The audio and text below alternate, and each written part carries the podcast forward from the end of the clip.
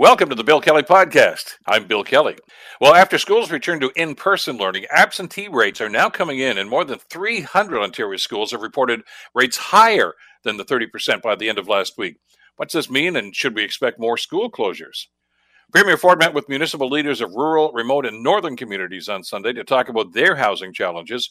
Robin Jones, the mayor of the village of Westport, will join us to explain the discussions. Will Canada ship small weapons to Ukraine amid Russian threats? And the ECHL has suspended defenseman Jacob Panetta indefinitely, pending a hearing for an apparent racist gesture towards Jordan Subban. How can this incident affect racialized kids playing the sport? We'll discuss that as well.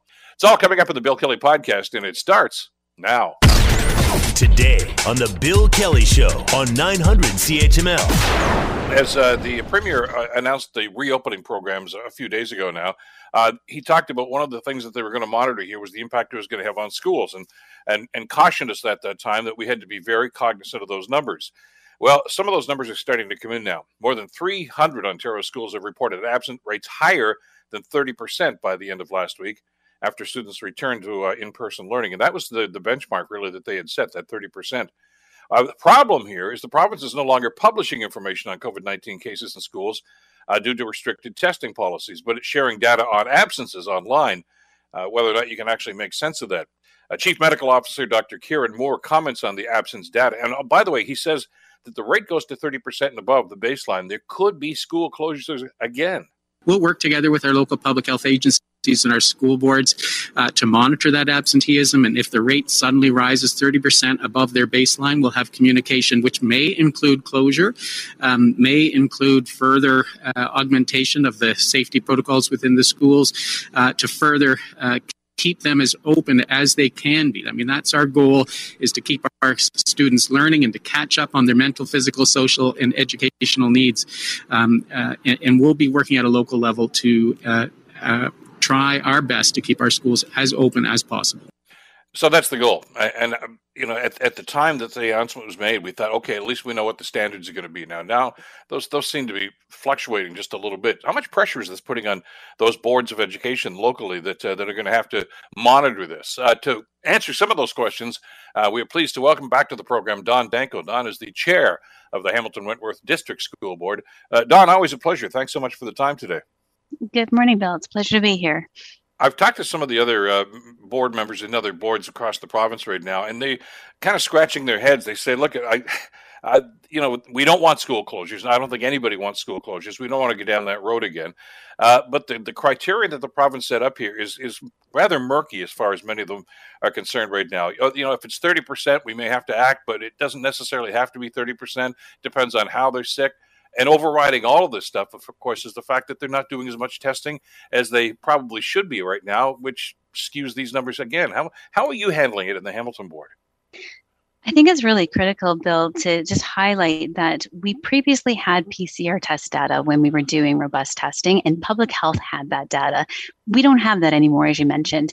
So, yeah. what we are doing is we have a process. We report our, our absence rates uh, for students and staff to the province daily, and each day at by 2 p.m. or by 10:30 a.m. it's it's reported for the previous day.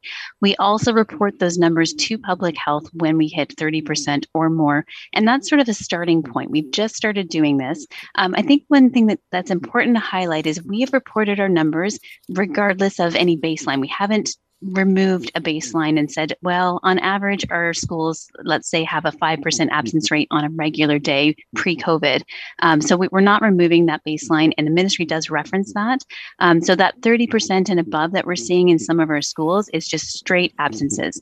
The other important thing is to understand what does this perhaps mean? It doesn't mean that 30% of students or staff in a school have COVID.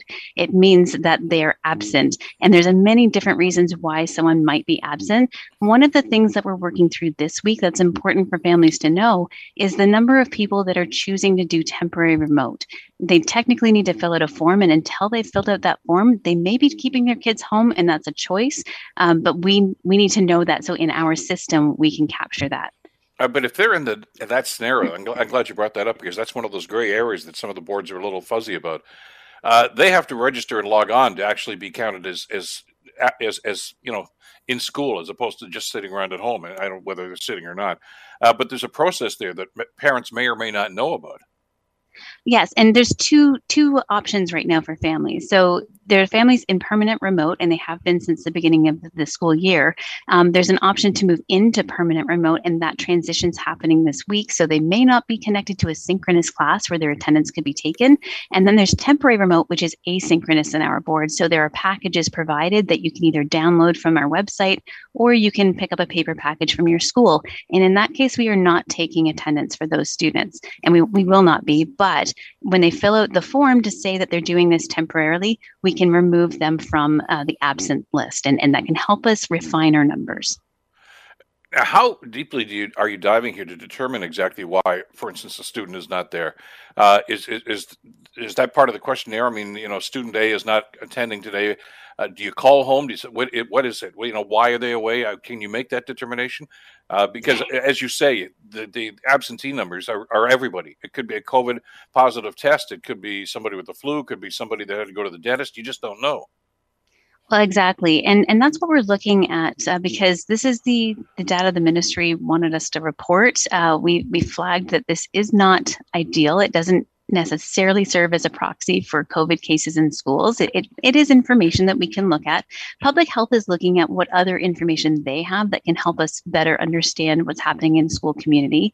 Um, but we are also looking at um, the way people report an absence. They have a number of options they can choose. So you can choose, you know, just a parent approved absence, COVID related, vacation. There's there's a number of options. Um, there may be an opportunity to use that data a little more um, specifically so that we can start to tease out when it's COVID related versus not.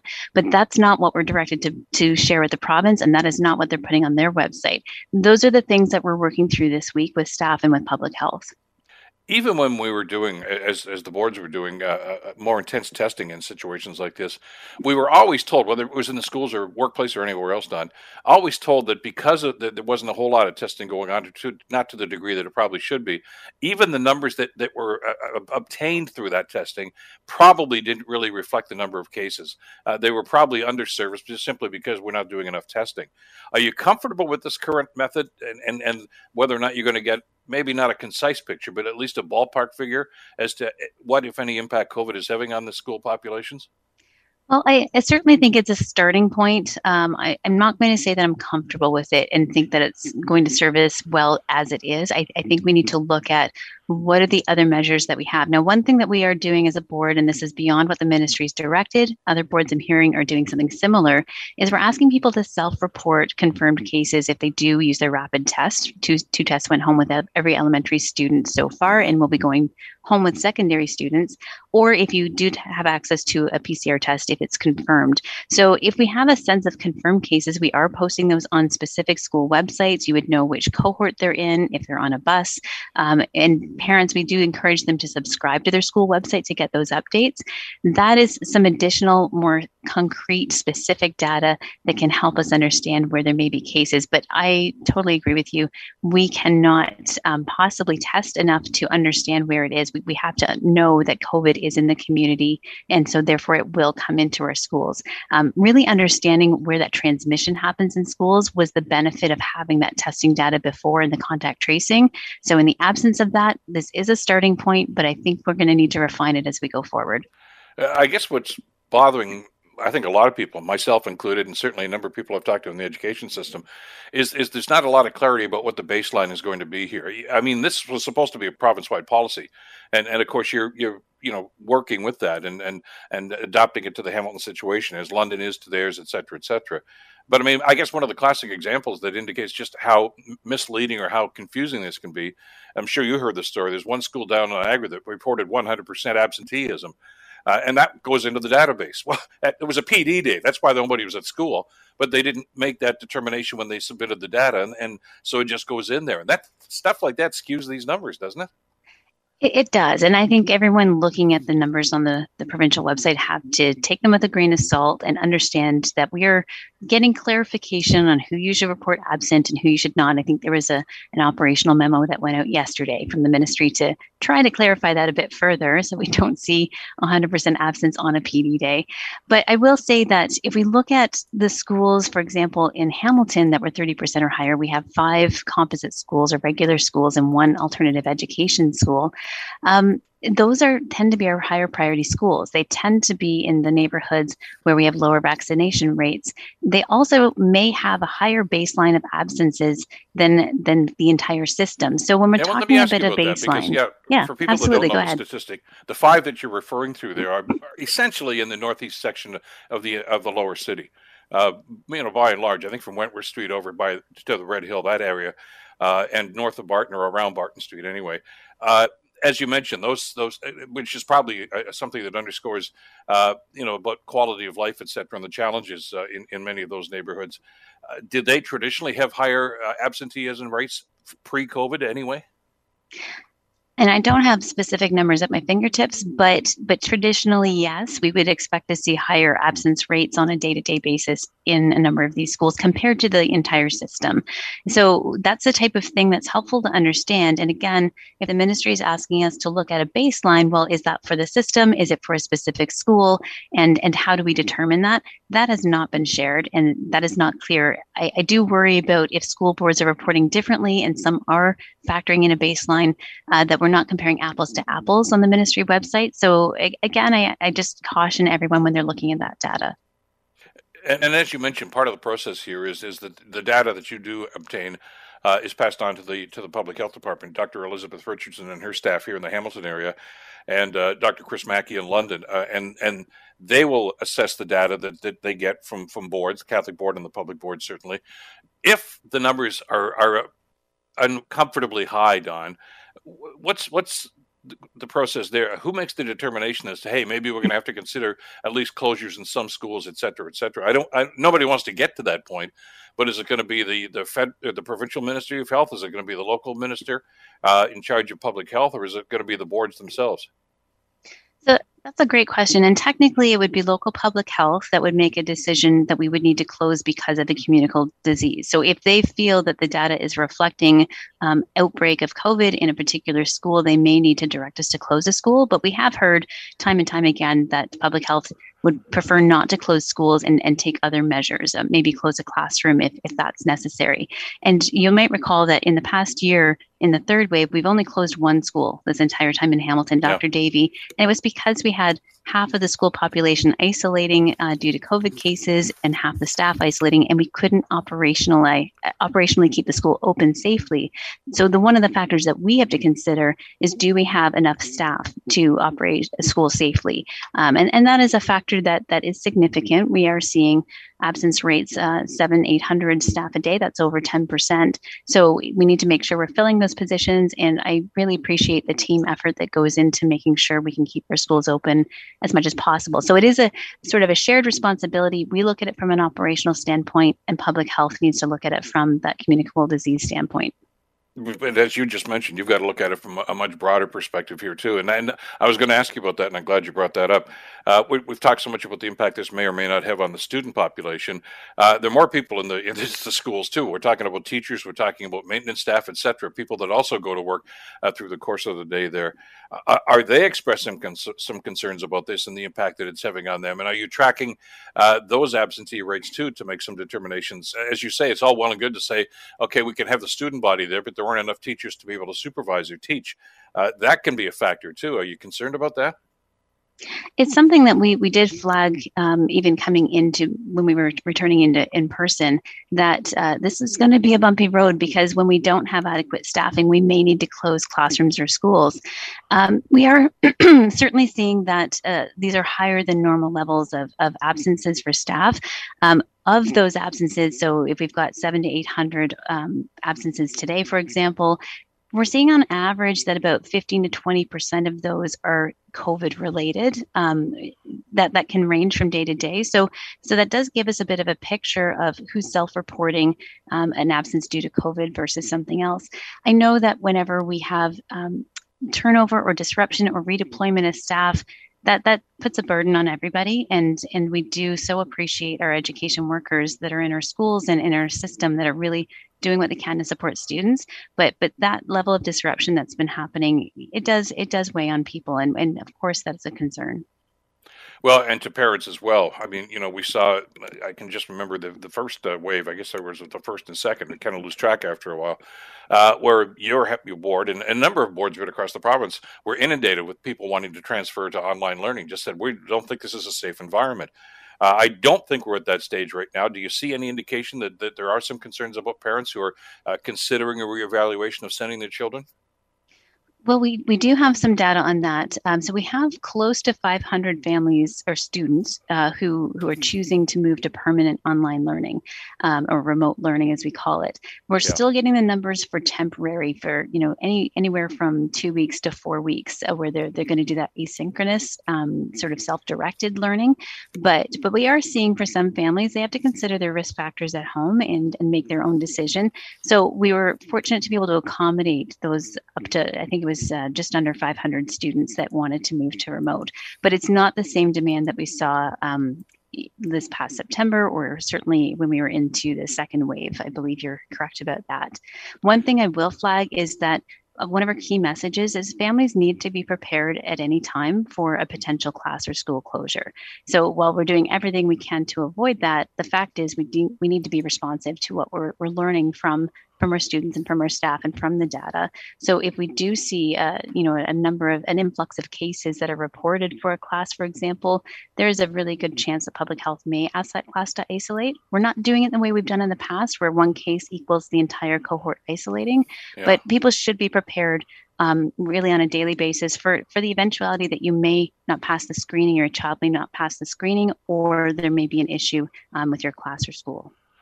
Well, it's early days, and, and let's just say there's always going to be some some bumps, I guess, along the way. But here's hoping that uh, they can get this ironed out and we can get an accurate picture. Uh, Dawn, always a pleasure. Thanks so much for spending some time and adding some clarity to the discussion here this morning. Thank you, Bill. Have a great day. You too. Dawn Danko, the chair of the Hamilton uh, Wentworth District Board of Education. More to come on that in days ahead, certainly. You're listening to the Bill Kelly Show podcast on 900 CHML. Circle back to an issue that's uh, becoming a growing issue right across this province, and of course, is affordable housing. And, uh, we're talking about everybody, anybody that wants to buy a house these days. Uh, it, this used to be a big city problem. You know, Toronto prices were skyrocketing. Uh, it, it, gravitated over to Hamilton and now to Ottawa, to London, and so many other cities, but also to small towns in Ontario. They're being impacted by this too. Well, Ontario Premier Doug Ford met uh, this past weekend with municipal leaders of rural, remote, and northern communities to talk about their housing challenges.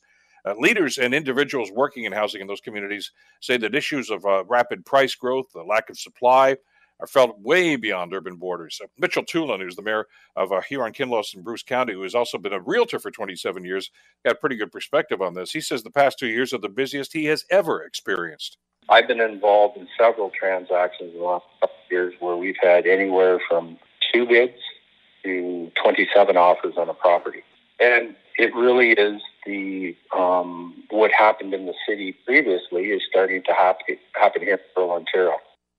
Well, we knew that anecdotally, and I guess it was uh, good for the province and for the premier, especially, I guess, to get uh, some insight into what's happening the, for this past meeting.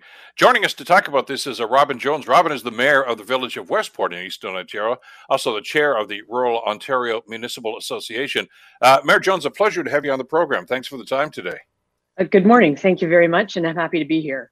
I'll, I'd ask right off the bat if you could share the perspective, probably that you shared with the premier uh, during your, your meeting over the weekend about the impact this is having. I, I, I, know anecdotally we spend a lot of time in small towns up around uh, the Collingwood Blue Mountain area, uh, Barrie, and places like that. Uh, right. This is not a Toronto issue, an Ottawa issue anymore. This is a provincial issue, isn't it? It certainly is a provincial issue. Um, and, and, as you just heard from the mayor of Kinross, that it, it's just gotten it's gotten away from us and the impact in our communities means that uh, the houses are are have increased so much in price that it's beyond the capability of most people in those municipalities uh, to to afford them. There, there's another twist to it though. In many of the houses that are being bought up have been our rental accommodation. So big houses in small towns and villages, uh, split into a fourplex perhaps, So when they get bought up and made back into a single family residence, those three or four families that were living in the house uh, don't have options. In, in my own community, there is no rental option available right now. There is a new subdivision going in, but beyond that, where houses are being built, but but not habitable at, at most of them at this point, there's one other one other house for sale at 1.6 million how do you retain people in communities? I mean, you, you everybody would love to do that. You know, go to school here, maybe get a job here, raise your family here. Uh, when when that generation all of a sudden say, you know what, I, I can't get a house here, I'm going to have to go someplace else, and they may not even be going to a, a neighboring community. As you know, there's a, a, huge influx of people now that are looking to go out west or out east to Halifax and other places like this. Uh, to try to do this, this is this is bleeding uh, some of the talent in this community and, and in this province, isn't it? It, it is doing that, and it's going to take an all hands on deck approach. Um, I don't because Toronto had so much availability. Toronto, sorry, the big urban centers had a lot of, of availability of housing. I don't know if they found the solutions. But part of what Roma is is pushing, and and part of our discussion on Sunday with the premier was uh, we need solutions and we need to work together. So it's not just in rural Ontario, Ontario more affordable housing. Developer came into my community, um, and and up until now there really hasn't been a need for developers to come in and, and build large communities, uh, uh, single family dwellings. So, anyway, that has taken place during COVID. We're very happy. Uh, we need the tax base like any other um, municipality. Uh, and he had felt that the houses would start at 399 well they're starting at 699 and you know that's just that the supply chain uh, is broken we, mm-hmm. we uh, are making some strong recommendations that we really need to look at Ontario uh, in in Ontario supply chains and get the, the people involved in it to work together cooperatively um, today at um, the Roma conference, there's the, the, the, second of, of two presentations in relation to the, the paper that we, we um, published yesterday. And uh, one of the people on that pa- panel is um, a person who is exactly pushing that. They don't need government involvement to set up an in-province supply chain. They just need, you know, to kickstart it and work together. Yeah, exactly. And, and you're facing the same problems that we've talked about for the last two years, I guess, because of COVID. Supply chain issues. There's a, a, real shortage right now of skilled labor, too. So even Definitely. if somebody's re- ready and willing and even has the finances to go ahead and, and, and build some of these affordable housing units in your community, for instance, uh, they can't get the materials and they can't get the help to do it. So that's going to be a problem, which delays things. And of course, as well, you say, when prices go up, so does the price of the yeah. house. That's right. And so, two things uh, that, that come out of that they want to keep going because, as you know, in, in housing, you don't want to lose your framers. if you yep. don't have your framers, you're not moving ahead. And in order, obviously, you need to keep the supplies coming so that you keep your framers. You, you asked me another question though: How do you manage um, in municipalities where you know there is this this exodus? And it comes down to two, two or three things. Um, uh, we need digital connectivity. We're we are kind of dead in the water without it in, in relation to what we're talking about. People, when they're looking to move to a, a, a municipality, particularly a rural one, that's what they're looking for is, you know, what connectivity, where are the schools, yeah. where are the major transportation routes. So we need, we need, certainly need digital connectivity. We need jobs and we need accommodation. So for our kids, uh, of course, they're going to go to university and college and they leave um, the, the community to do that. But to have them come back and settle and raise their families, there needs to be viable uh, options for them, which is a job at minimum an accommodation. So we, we, that this is front of mind. Um, part of I, I think of actually what I said to the premier is the stars are aligning. Urban have these challenges, rural have these challenges, and all governments are being held to uh, to uh, speak to and plan around and work together on how do we improve it. So whether it is um, municipal um, uh, I guess you know the, the common word for it is red tape. You know, bylaws that, that could be changed. A lot of times, bylaws and provincial regulations they were well-intended policies at the time they went in. And one of the things we in municipal in municipal governments, as well as the province and the feds, need to be more nimble. If it's uh, a, it's an issue of an approval process at either order of government, we really need to make sure that we give it traction that as as the leaders in those organizations we give our expectation of what the turnaround time is so there's that doesn't cost money that just raises the expectations of staff that when we're trying to keep our framers if i can go back to that that point then the municipality has to do certain things within a timeline. So there are some things I think we can do because now collectively we're all taking a, a deep breath saying, how do we move on this together? And there's a political reality here that I wanted you to address. And I know it came up during your meeting with the premier over the weekend as well. And, and I've mentioned on this program, I've experienced this when I was at Hamilton Council many, many years ago for 10 years. I was always on planning. Uh, and that's even with uh, councils that are well intentioned and, and developers that say, okay, we're going to do this. Uh, and you need a mixture of housing. You need, as you say, rental units. You need uh, apartments. You need all sorts of things here. You need single family residential. Uh, but sometimes uh, there are people within those communities that simply say, I don't want that stuff. I've lived here for three generations. I don't want to see an apartment building. I don't want to see something more than three stories high. Uh, and it's some people may classify that as NIMBYism. Others are simply going to say, you know, they have a right to their opinions on this and the truth is somewhere in between there. But they can hold this up, as you know, Mayor Jones, yeah. for weeks, if not months. And and if you're holding it up, you know, the, do, do, developers simply say like it's not worth it? I mean, there's a real problem here with some of that red tape. And uh, where do you find that balance between somebody in the community has that right, of course, to express their opinion and express their concerns, but at the same time, you want to move forward on these projects? No, I haven't had that issue personally, but I've talked to lots of my colleagues who uh, they actually came up with another name for it, banana. I can't quite remember. Oh yeah, NIMBYism. I think it was. I, I can't remember the words. It, it, was it was safe to say in in company, but it was a safe idea of NIMBYism. when you do dig down to it, um, you'll find. I'll, I'll check into that. I'm just glad we don't have to have somebody edit this. Okay, no, no, that's no. going to be good. of course. Um, um, so, so, that's that full all government approach. That um, because there are a couple of people who are taking to the tribunal, an appeal to the tribunal.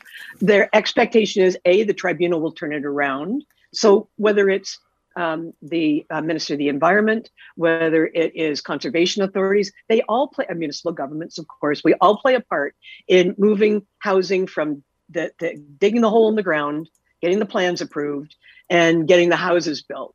And if we're not focusing on we got to get it out the door, doesn't mean you you take shortcuts but we all know that you know you can fill eight hours one way or the other if the expectation of the um, of the employer is that there is timeline set for any of the documents hitting desks um, within a certain period of time. That that's part of the solution because it's not so much the uh, the ability to appeal you know as as a person living in a an amazing democratic country. I want people to have that ability. Sure. But it's how do you turn it around? So uh, let's attack what the problem is, and that's getting these things listened to, resolved, and out the door. Well, as they would say, the old cliche is uh, you can't fix a problem until you have, first of all, identify that you have a problem. And certainly, I think we've done that. And uh, the fact that, that you have a voice in this decision is, is very encouraging as well. It's, it's, uh, it's not going to get fixed overnight, but at least the discussion's no. happening. Uh, Mayor Jones, right. uh, thank you so much for this, and continued good luck with the with your endeavors here, uh, with you and your uh, municipal colleagues to try to move forward on this. Hopefully, we'll stay in touch and have some better news down the road on this. But thank you today. Yeah, thank thank you very much. Anytime. You betcha. Mayor Robin Jones uh, from the village of Westport in Eastern Ontario, and uh, she is the chair of the Rural Ontario Municipal Associations. Let's um, pivot just a little bit because I want to talk about a pressing issue that's happening right now too, and that, of course, is Canada and Ukraine. Uh, we all know, I think, the circumstance that's going on. Russian troops are amassing along the Ukraine border. Uh, the threat of invasion is real. NATO is responding to this. The United States has responded to this. Uh, Canada, well, the Prime Minister and his cabinet are meeting, we're told, over the next couple of days uh, to try to fashion a policy on this. They have made some announcements so far. To bring us up to speed on this, uh, we're so pleased to uh, welcome to the program Amanda Connolly, journalist for Global News, uh, who's uh, monitoring this situation. Uh, Amanda, always a pleasure. Thanks so much for the time. Glad you could jump in today. Thank you for having me. What, what are you hearing uh, from from our government right now? Uh, you know, the, the, initial re- response from the prime minister was, "Well, we're, we're staying in touch with our allies, et cetera, et cetera." Others have been more proactive on this. Uh, the question, I guess, that's that's seemingly hanging over the heads of cabinet right now is: Will there be any military involvement? Will there be any commitment with arms heading to Ukraine? What have you heard about that? Yeah, really, we're watching two things right now. So, of course, uh, just a, a, little bit of uh, kind of breaking news off the off the morning here. Uh, the Canadian government is now ordering the families of diplomats who are stationed at the embassy in Ukraine to leave the country as concerns are continuing to mount about the threat of a possible Russian incursion.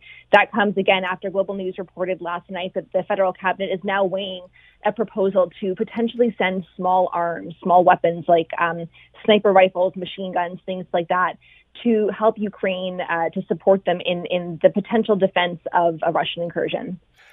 Uh, that, and that is breaking news because there seemed to be some reticence about that, and I know other countries were starting those evacuations. Uh, to tie, uh, I make a tie here with what happened as you were reporting last week. Uh, the Canadian government had uh, agreed to send uh, some troops over there, but it, we were told it was not going to be in a, in a military fashion, but it was possibly uh, to be able to assist in the evacuation. I would assume that they're going to be motivated and uh, all of a sudden activated uh, to begin with the uh, the extraction of the, the Canadian diplomats. I would think. Yeah, so there, there's kind of a lot to break down here. Of course, Canada has a, a long-standing presence uh, in Ukraine. We're there as uh, military trainers, effectively through Operation Unifier, uh, and the government has really been facing pressure and and, and um, the request from Ukraine to extend that training mission, which of course is set to expire in March.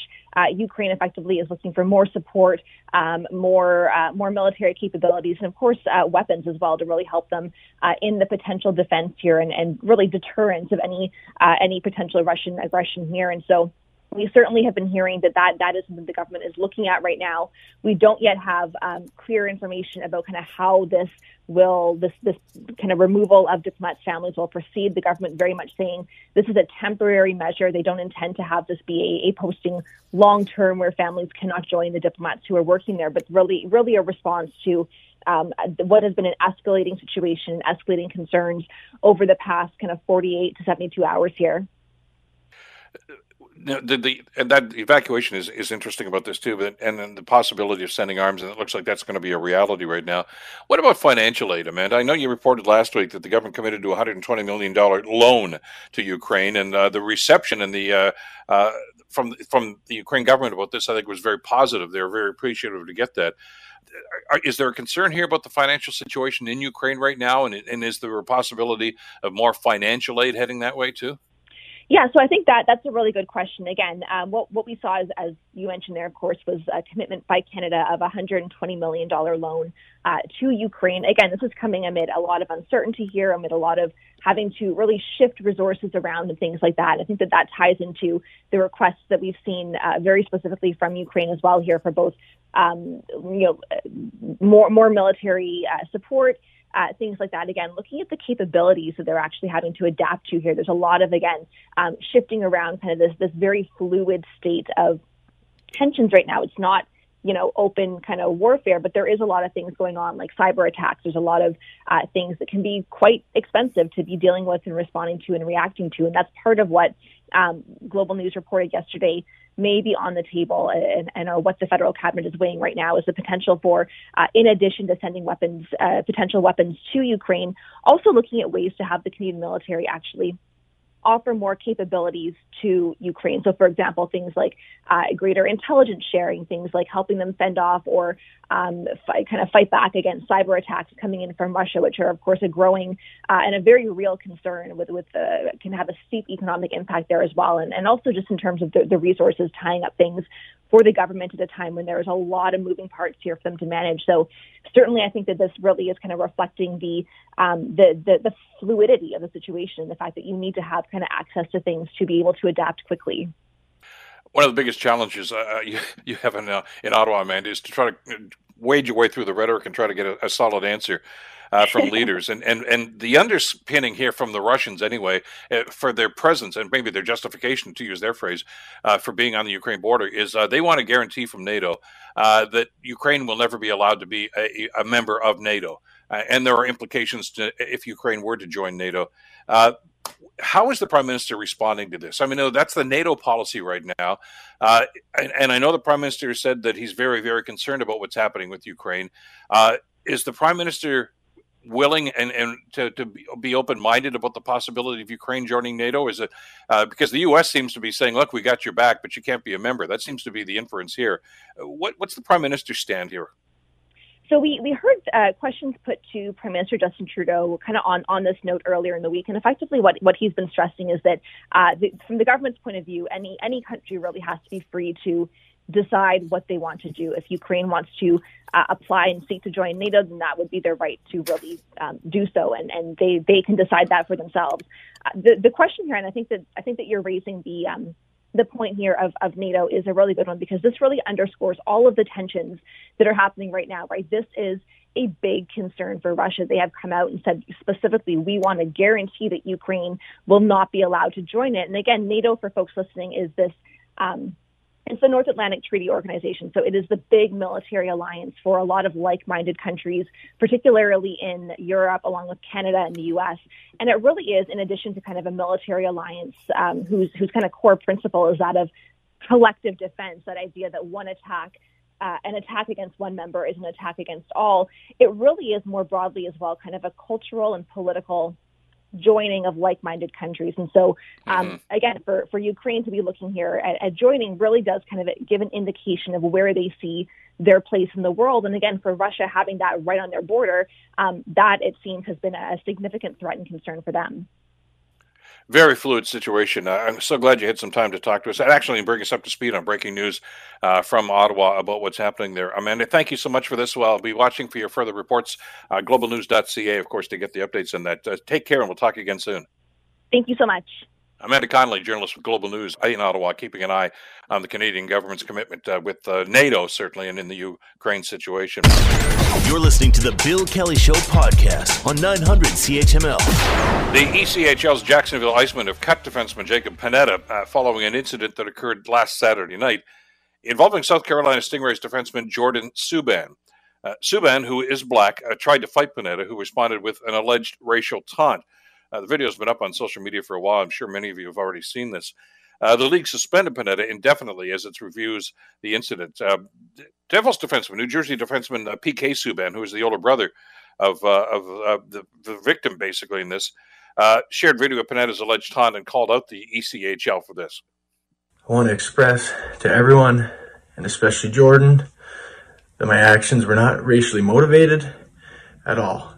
I sincerely apologize for the pain and suffering and anger that my actions have caused him, his family, and everyone who was hurt by this. However unintentional my actions were, I acknowledge the impact of my gesture and will commit to better understand the impact going forward. Those who know me understand that this gesture was not intended to be racial. This is not who I am is not how I have been raised. But at the same time, I need to and will learn from. That is uh, Panetta offering an apology uh, after the fact. Uh, well, we'll talk about how, how, that was acknowledged and how that was received by uh, the aggrieved parties in just a couple of minutes. Joining us to talk about this, because there are far greater implications than just this one incident. Uh, pleased to welcome to the program Dr. Richard Norman. Dr. Norman is a postdoctoral fellow with the Future of Sports Research Lab at Ryerson University. Uh, doctor, pleasure to have you on the program. Thanks so much for the time today. Uh, great to be here. I, would love to be able to say this is an isolated incident. Isn't this too bad? But uh, sadly, it, it, seems to be an, another element of a pattern that has developed over quite some time here. Um, yeah, definitely. I, I, don't necessarily call it a pattern. I think it's sort of endemic in you know the situation that we find ourselves. Um, not necessarily isolated to hockey, um, but you know in sport in general. Well, and, and I guess yeah, that, that there's that element to, to look at it from the broad base. I mean, it's it's a societal problem, not just a hockey problem or a baseball problem or a football problem. It goes on in society. Uh, so I, I, suppose it's it should not surprise us that it manifests itself in, in, in sporting arenas as well but there have been attempts anyway, uh, especially more recently uh, with some NHL players and other leagues uh, to try to address this and to try to do something about this. And we always talk about things like public education as one of the keys uh, to this. Uh, are, are, these effective programs? Are, are, the leagues and are we taking the right attitude towards addressing this problem? Well, I think, yeah, as you said, it's a it's a complex situation that we find ourselves in. Um, you know, the systems that are in place that that tend to perpetuate these kinds of incidents, not just you know racial but discriminatory practices and um, you know experiences uh, for lots of different players. Um, it's it's a real challenge. I mean, on my research and what I take a look at, um, focusing on racialized individuals uh, I, have done interviews with you know over 32 um, participants, and you know ranging from student athletes all the way up to CEOs, and they have a commonality of experience you know that you know racial discrimination exists within the sport and not only a sport but also within their professional spheres. So i think that when we're trying to talk about where to focus our attention um, education is definitely important representation is definitely important but i think that what we find ourselves um, dealing with in, in, particularly in the Canadian context is you know grappling with our own identity and histories um, that have to expand to include certain types of oppressive practices that we have you know manifest all the way from you know the beginning of you know the national identity itself. Um, so it's a really complicated situation to try to figure out where the you know where to focus attention because we have to go beyond the you know the realm of just sports and take a look at you know how society is picking up these kinds of um, norms and traits and how these things are being perpetuated. And the, you're right there is a historical perspective to this and i think there was an attitude uh, some generations ago, probably now, as we looked at some of the the strife that was going on uh, in the era of Martin Luther King and, and Ralph Abernathy and others, and, and the civil rights movement uh, in the United States. There was, I, I, think, an attitude among some Canadians anyway. Well, well, we're not like that. Thank God, you know, we're we're we're better. We're above that. Uh, which I think probably give us a false sense of security and, and false sense of of, of self worth. I mean, it, it, it exists. We just maybe for the longest part didn't want to admit that it existed here. Yeah, I think that that's very true. It's always easier for us to focus attention and say, "Oh, it just happens south of the border. Look at that." Um, but you know, our own legacy in terms of you know racial um, you know oppression, um, what it's meant for Black folk, you know, and Indigenous communities, um, and, and all, all the way you know throughout you know persons of color. there is a checkered past that we need to grapple with, and we need to you know incorporate into our, our, understanding. Otherwise, it's too easy to, to, perpetuate the same types of you know measures that we're saying, oh yeah, we're doing enough. Um, you know, I grew up in the Trudeau era where it was all you know racial harmony and multiculturalism, and we start to see the fallacy of and the fantasy of what that is is, is left us with today. So you know, it's not surprising that when we take a look, uh, you know, deeper dive within the sport and our sports systems, that you know there are certain things that we need to now attend to in, in a very focused way um, and, and probably incorporate measures that we haven't tried to entertain until now. Are we still uh, maybe I shouldn't say all of us, but I mean a, a, good part of us. Are we still in that sense of denial, though, Doctor, that it is a problem here? And I, am looking at a survey here. I'm sure you've seen this, of course, uh, done by the Canadian Hockey League, the CHL, on hazing and abuse in in major hockey. It showed that 41% of the families of the players believe there is a sense of discrimination within the CHL. Only 16% of uh, the team's GMs think there's a problem. There's a disconnect there. Yeah, I definitely think there is a disconnect, and you can even take a look at the uh, the press conference that PK Subban uh, gave, and it's really interesting because again, you know, and look, I'm a PK fan. You know, he's you know will always be a Montreal Canadian. I'm showing a little bit of my bias, but you know, to me, you know, he's an ambassador for the game, and you know, full stop. The interesting part of it is the first reporter's question to him about the incident was, "What were your raw emotions?" And to me, that indicates, you know, a real lack of awareness that you're now again going to a black person and who's dealing with a very, you know, uh, you know heightened and emotional incident and asking those people to shoulder the burden of explaining what it means why it's you know particularly traumatic and offensive to them and then also shoulder the burden of trying to change you know the mechanisms that are in place that aren't necessarily uh, ours to hold. And, and so i think that over you know, when you take a look at through sports systems, um, there is an overabundance and overburdening of racialized, you know, individuals to take up calls for, you know, diversity, inclusion, and equity. Um, when we really should be even flipping this around to you know the more dominant cultures. And so like even putting it back to you bill and saying you know what were what was your emotional take on that? What tensions did it bring up for you? And what actions might you take to help change that game and that's a fair question and a very legitimate question. Is there a sense when, I, I can't get in PK Subban's head, to think, oh God, here we go again. I have to explain myself to these people. Uh, you know, the, again, and uh, first of all, you know, it was an incident that occurred against a black man, but it was his little brother at the same time. Of course, he's going to be emotional about it. Why shouldn't he be? It, would be a problem. I don't. I think if he wasn't emotional about it. Absolutely, and and I think that just points to you know, uh, you know, a lack of sensitivity to what these kinds of incidents you know are, are sort of you know what they're bringing up for you know the families for the people involved. And you know again it goes back to you know the, the statistic that you quoted um, you know it's not the burden of racialized people to explain that yes racism exists. It's and and that shows again for all of panetta's you know emotion around his apology and the justification for what happened.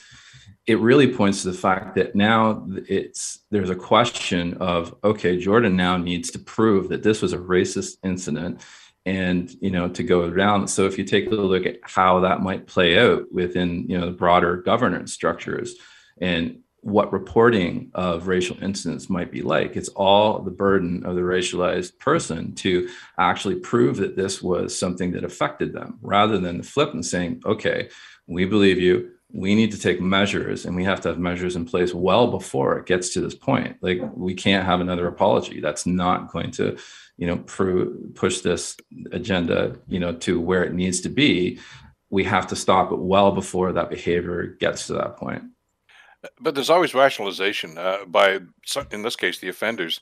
I, I, was reminded, by the way, when I did see the video, Doctor, of, of this incident with Wayne Simmonds a couple of years ago. And our London listeners would remember this, of course. It was an exhibition game in London. I think Wayne Simmonds was playing for the Flyers at the time. Uh, anyway, somebody threw a banana at him on the ice. Uh, very similar to what was going on here, you know, with this guy that was actually imitating a, a, an ape. And and the, when they finally caught the guy that did this, he simply said, "No, no, no, I wasn't racialized at all. It was just what I had in my hand. You really, you brought a banana to a hockey game and decided to throw it at a black man. That's just coincidental." And and there are some people that are accepting of an explanation like that and saying, "What are you guys making a big deal out of this for?" Exactly, and, and that is very common. I mean, if you take a look at uh, soccer or football. Uh, that type of thing happens all the time in the Italian leagues, um, you know, in the Premiership in England these types of incidents happen over and over. So, you know, on the one side, there's definitely need for having measures in place, policies and practices that, you know, are going to penalize, you know, potentially, you know, uh, either the players on the field or people that are attending the games. But I mean, it, it really points to, you know, a systemic issue that you know, how do we actually combat racism with throughout the whole infrastructure that is sport? And we have to you know shift the onus to saying we don't need to have to prove whether or not the racist incident happened.